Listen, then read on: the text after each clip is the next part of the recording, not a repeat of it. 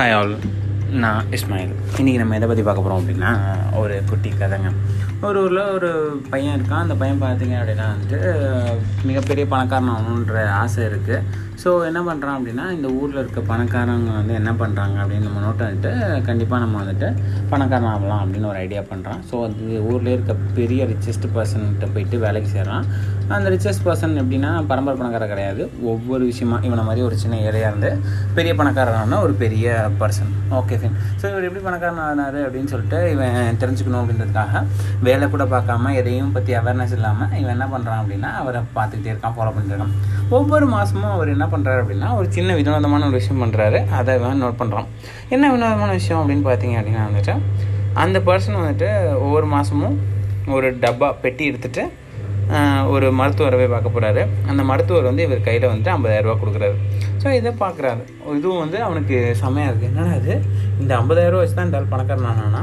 மாதம் மாதம் போகிறான் ஏதோ ஒரு பெட்டியை கொடுக்குறான் ஐம்பதாயிரம் தராங்களே அந்த பெட்டியில் அப்படி என்ன தான் இருக்கும்? சரி நம்ம போய் சீக்கிரட்டாக பார்ப்போம்னு சொல்லிட்டு அதுக்கு அடுத்த மாதம் வருது. இவன் என்ன பண்ணுறான் அப்படின்னா அந்த பணக்கார பின்னாடியே போகிறான் போயிட்டு உள்ளே போயிட்டு என்ன பண்ணுறாங்கன்னு பார்க்கலாம்னு சொல்லி பெட்டியை கொடுக்குறான். ஐம்பதாயிரம் கொடுத்த உடனே உள்ளே போகிறான் அந்த மருத்துவர். மருத்துவ மருத்துவர் உள்ளே போயிட்டு டப்பாவை தொடர்ந்து பார்க்குறாரு.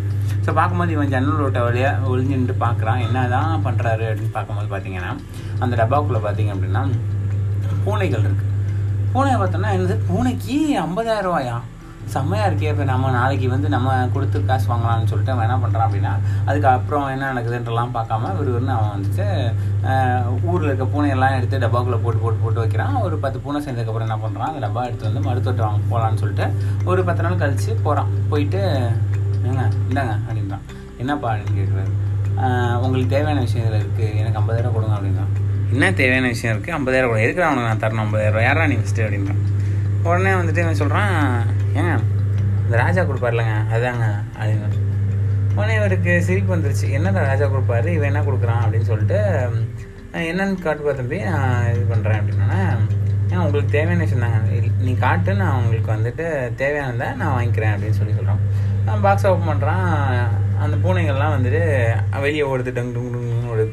போனோடனே இது பார்த்துட்டு அந்த மருத்துவர் சிரிக்கிறார். என்ன ராக்கருக்கு பயலை? அப்படின்னு சொல்லி சிரிக்கிறார். என்னங்க ராஜா வந்தார் போனை கொடுத்தாரு நீங்கள் வந்துட்டு அவருக்கு ஐம்பதாயிரம் கொடுத்தீங்க. என்னோட நான் பூனை கொண்டு வந்தால் மட்டும் சிரிக்கிறீங்களே? அப்படின்னோடனே சொன்னார். அதுவும் ராஜா கொண்டு வந்த ரொம்ப மெலிசாக ஒல்லியாக இருந்துச்சு. நான் கொண்டு வந்து எவ்வளோ குண்டு குண்டுன்னு இருக்குது நீங்கள் பார்த்தீங்கன்னா நீங்கள் தான் எக்ஸ்ட்ரா எனக்கு காசு கொடுக்கணும். ஆனால் நான் பரவாயில்ல ஐம்பதாயிரம் ரூபாய்ன்னு சொல்லிட்டு உங்கள்கிட்ட கேட்டால் நீங்கள் என்னென்னா இப்படி சொல்கிறீங்களே அப்படின்னு அந்த பையன் சொல்கிறான் உடனே அந்த மருத்துவர் சொல்கிறாரு முட்டா பையிலே அது வந்து புனுகு பூனை. அதாவது காட்டில் வளர்கிற ஒரு ஸ்பெஷல் க்ரீச்சர் அந்த க்ரீச்சர்கிட்டருந்து சில மருந்து எடுக்க முடியும். ஸோ அந்த மருந்தை வச்சு நான் சம்பாதிப்பேன். ஸோ அந்த சம்பாதிக்கனால ராஜா கொடுப்பேன். அவர் அதான் ட்ரேட் பண்ணிட்டுருக்காரு. அவர் என்ன பண்ணுறாரு ஏது பண்ணுறாருன்னு பேசிக் நாலேஜ் கூட இல்லாமல் நீங்கள் அவர் பண்ணுறதை பார்த்துட்டு ட்ரை பண்ணுற இது வந்து ஒரு முட்டாள்தனம். அப்படின்னு சொல்கிறாரு ஓகே ஃபைன் மக்களே. இதுலேருந்து நமக்கு என்ன தெரியுது அப்படின்னா இதுதாங்க.